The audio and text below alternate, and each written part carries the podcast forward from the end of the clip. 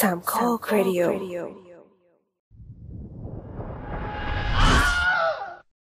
ในช่วงที่ EP นี้กำลังออนแอร์ มีกระแสหนังไทยยุคเก่ามากๆ ที่ได้กลับมาฉายในรูปแบบสตรีมมิ่ง พร้อมด้วยคุณภาพที่ยังถือว่าดีมากๆ คมชัดและสีสดใส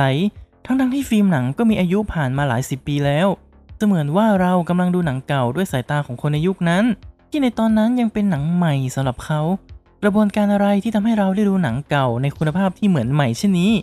รายการ The Spin-off รายการที่จะสปินคุณออกไปพบกับสิ่งละอันพันละน้อยที่คุณอาจมองข้ามไปในโลกภาพยนตร์ จะพาไปดูกระบวนการเหล่านั้นกัน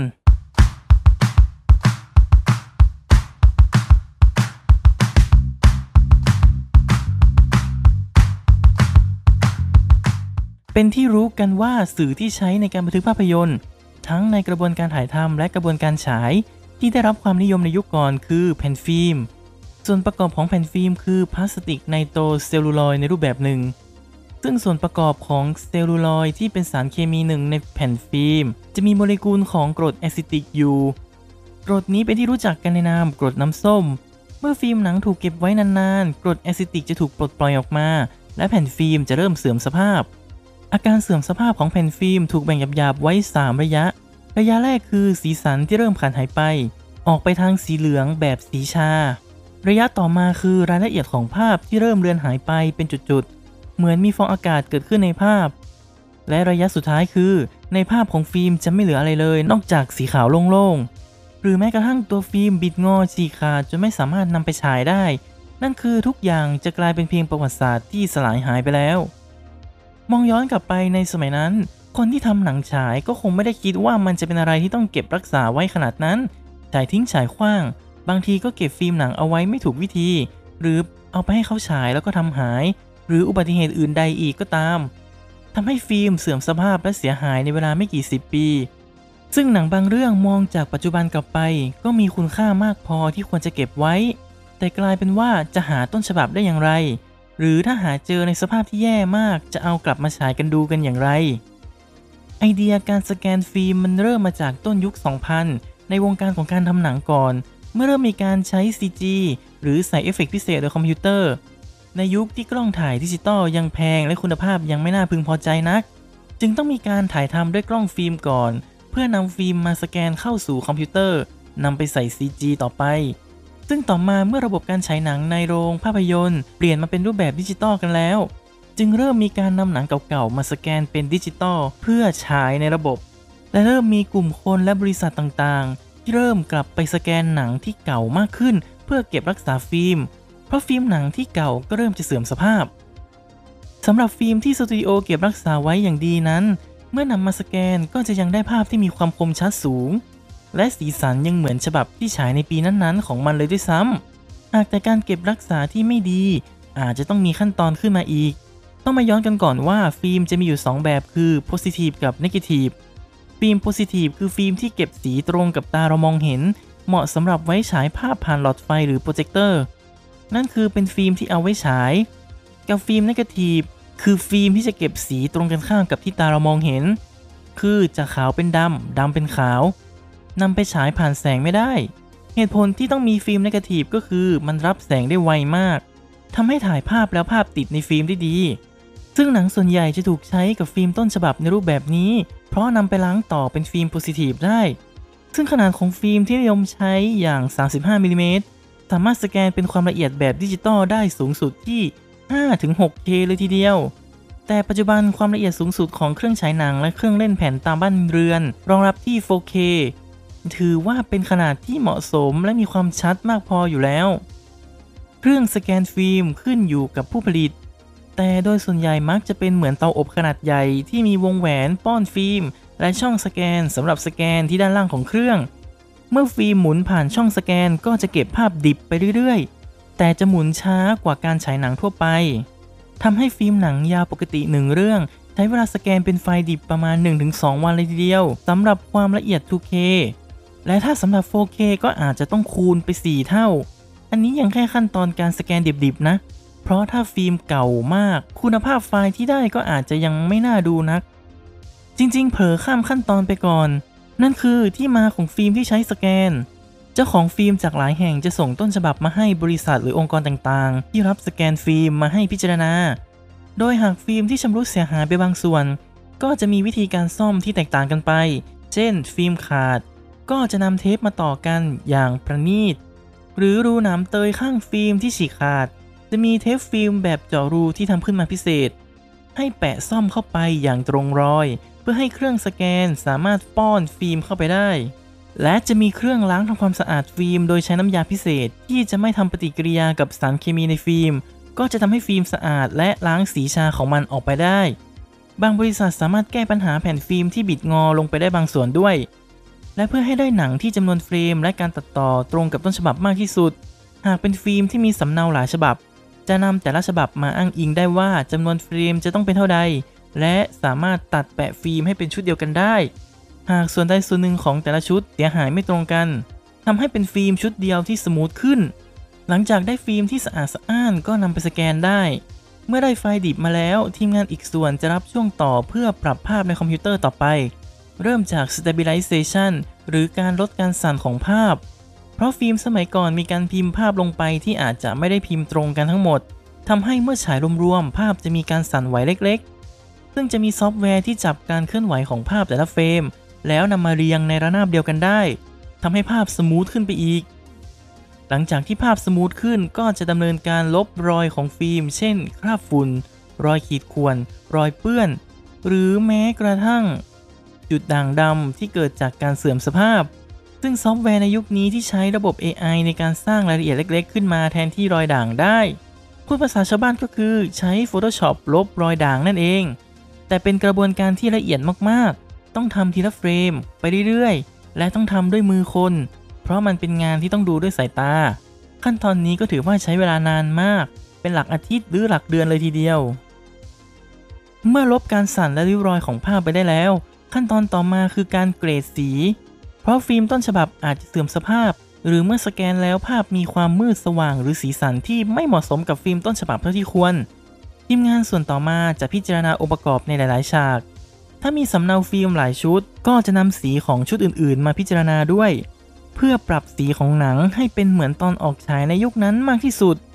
หากเป็นฟิล์มขาวดำก็จะทำการปรับแสงให้สีดำสนิท สีขาวขาวใส และยังคงโทนสีให้เห็นรายละเอียดมากที่สุด กับฟิล์มสีก็จะต้องดูโทนสีว่าอยากได้สีแบบไหน ซึ่งก็ต้องมีคนเก่งๆ มาช่วยกันดูช่วยกันเลือกสี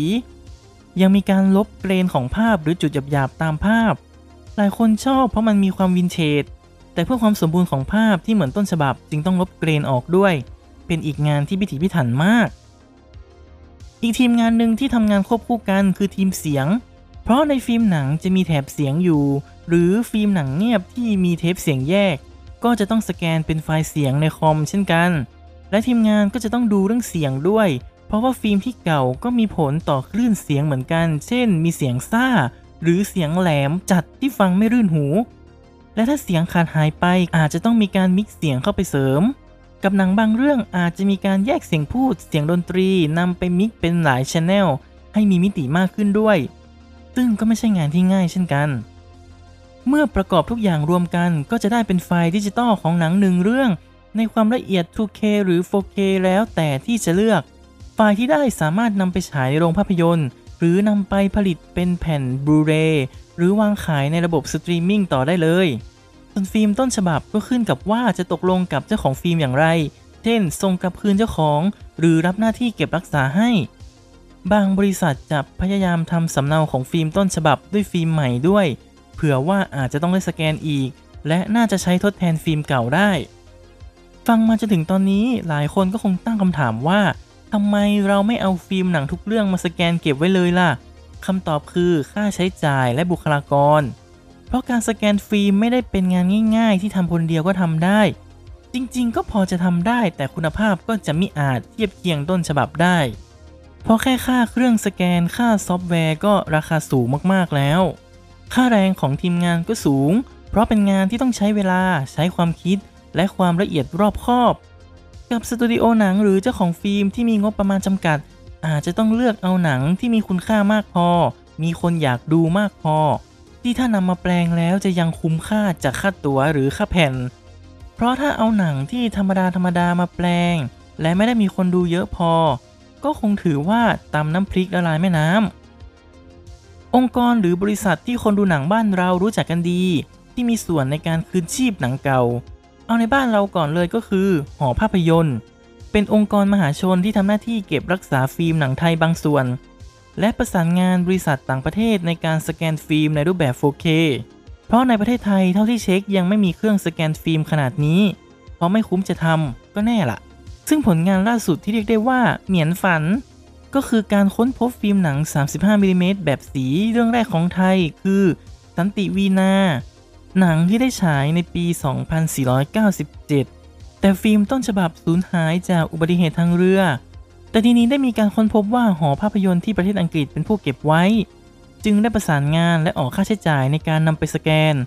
ก่อนนำมาฉายในโรงภาพยนตร์ในบ้านเราอยู่ช่วงหนึ่งและนำไปฉายในรูปแบบสตรีมมิ่ง เราต่างว้าวมากที่หนังเก่าเกือบ 70 ปี ยังมีภาพเสียงที่คมชัด สวยสดงดงามมาก ๆ อีกบริษัทหนึ่งที่ดังในกลุ่มนักดูหนังคลาสสิกคือ Criterion เป็นบริษัทผลิตแผ่นหนัง แต่เป็นหนังเก่า ซึ่งจะไปติดต่อสตูดิโอหนัง เพื่อขอยืมฟิล์มหนังต้นฉบับ มาทำการสแกน และปรับปรุงภาพและเสียงให้ใสเหมือนใหม่ เพื่อวางจำหน่ายเป็นรูปแบบ home entertainment และสตรีมมิ่งในช่องทางของตัวเอง Criterion มีจุดเด่นคือเลือกหนังคลาสสิกที่ทรงคุณค่าและเป็นตำนาน กระบวนการสแกนและปรับภาพมีคุณภาพที่ดีมากๆ และที่รู้ๆกันคือปกสวยมาก โดยจะเป็นภาพวาดหรือตัดต่อ แต่มีสไตล์ที่โดดเด่นและบอกคาแรคเตอร์ของหนังไว้อย่างชัดเจนมากๆ ในตัวทำให้เป็นชื่อที่นักดูหนังคลาสสิกต้องรู้สึกหนักอกหนักใจทุกครั้ง เวลา Criterion ประกาศวางจำหน่ายหนังเรื่องต่อไป เพราะถือเป็นการทำร้ายกระเป๋าเงิน อนาคตของกระบวนการสแกนฟิล์มจะเป็นอย่างไรส่วนตัวคิดว่าอาจจะเอื้อประโยชน์ให้หนังเก่าได้มีชีวิตชีวาในยุคดิจิตอลมากกว่าเดิม อย่างน้อยเราจะสามารถทำเองได้ที่บ้าน และสามารถลดจำนวนทีมงานได้ เพราะมีการพัฒนา AI ของซอฟต์แวร์ให้ฉลาดขึ้น นั่นคือจะมีการตรวจจับริ้วรอยจุดด่างดำในแผ่นฟิล์ม และลบออกไปได้อย่างแม่นยำขึ้น น่าจะช่วยให้งานเสร็จไวขึ้น และเครื่องสแกนที่ใช้ตามบ้านก็จะมีคุณภาพที่สูงขึ้น คนที่มีฟิล์มอยู่ที่บ้านก็น่าจะเอามาสแกนเข้าเครื่อง ที่สามารถสแกนฟิล์มได้ มันจะกลับภาพจากนกาทีฟเป็นโพซิทีฟให้เราได้เลย และตอนนี้ยังมี AI ตัวใหม่ที่ช่วยลงสีให้กับฟุตเตจได้ด้วย หรือเรียกว่า colorization คือระบบจะจับองค์ประกอบในภาพว่ามีอะไรบ้าง มีคน มีพื้นหญ้า มีท้องฟ้า มีน้ำ มีต้นไม้ มีสัตว์ป่า ไม่เอาไม่เอาไม่เอา แล้วก็จะมาใส่สีในภาพจากเดิมที่เป็นภาพขาวดำซึ่งในปัจจุบัน AI ยังลงสีไม่แม่นยำนัก แต่เป็นก้าวที่น่าสนใจ ใน YouTube เริ่มมีการนำ footage เก่าๆ ที่ถ่ายคนถ่ายบ้านเมือง มาใช้ AI เพิ่มความละเอียดของภาพเป็น 4K เพิ่ม frame rate จาก 15-20 เฟรมในขณะนั้น ไปเป็น 60 เฟรมลบริ้วรอยจุดด่างดำและลงสีภาพให้ด้วย แต่เขาจะเคลมว่าไม่ได้ถูกต้องตามประวัติศาสตร์ เพราะมันคือการใช้ AI สร้างภาพเสมือนขึ้นมา แต่งานที่ออกมาก็ถือว่าดูดีมากๆ ถ้ามีการพัฒนาต่อไปอีก แล้วนำไปใช้สแกนฟิล์มเก่าๆ อาจจะได้เห็นภาพที่เหมือนได้มองจากสายตาของคนยุคนั้นเลยก็ได้ ไม่กี่ปีก่อนปีเตอร์แจ็กสันได้ทำโปรเจกต์ที่น่าตื่นตะลึงคือนำ footage สมัยสงครามโลกครั้งที่หนึ่งที่เป็นภาพขาวดำเก่าๆ มาสแกนเป็น 4K แล้วใช้ CG ในการเพิ่ม frame rate เข้าไปให้ลื่นไหล และลงสีภาพให้ใกล้เคียงกับหลักฐานทางประวัติศาสตร์มากที่สุด และที่น่าทึ่งยิ่งกว่าคือการพยายามสร้างเสียงขึ้นมาจากฟิล์มที่ไม่มีเสียง โดยเฉพาะอย่างยิ่งมีการให้ผู้เชี่ยวชาญด้านภาษาศาสตร์ มาอ่านปากคนใน footage ว่าเขาพยายามจะพูดอะไร และได้มีการพากเสียงลงไป มีการ mix เสียงบรรยากาศต่างๆ เข้าไป เหมือนกับว่าย้อนเวลากลับไปถ่ายใหม่ในตอนนั้นเลย ซึ่งมันน่าทึ่งมากๆ แต่ทั้งหมดทั้งมวลก็มีการตั้งข้อสังเกตไว้เหมือนกันว่า การแปลงฟิล์มเก่าให้เหมือนใหม่ โดยการใช้ซอฟต์แวร์แต่งเติมเข้าไป มันคือการบิดเบือนประวัติศาสตร์หรือเปล่า เพราะอย่างไรมันก็ไม่เหมือนต้นฉบับ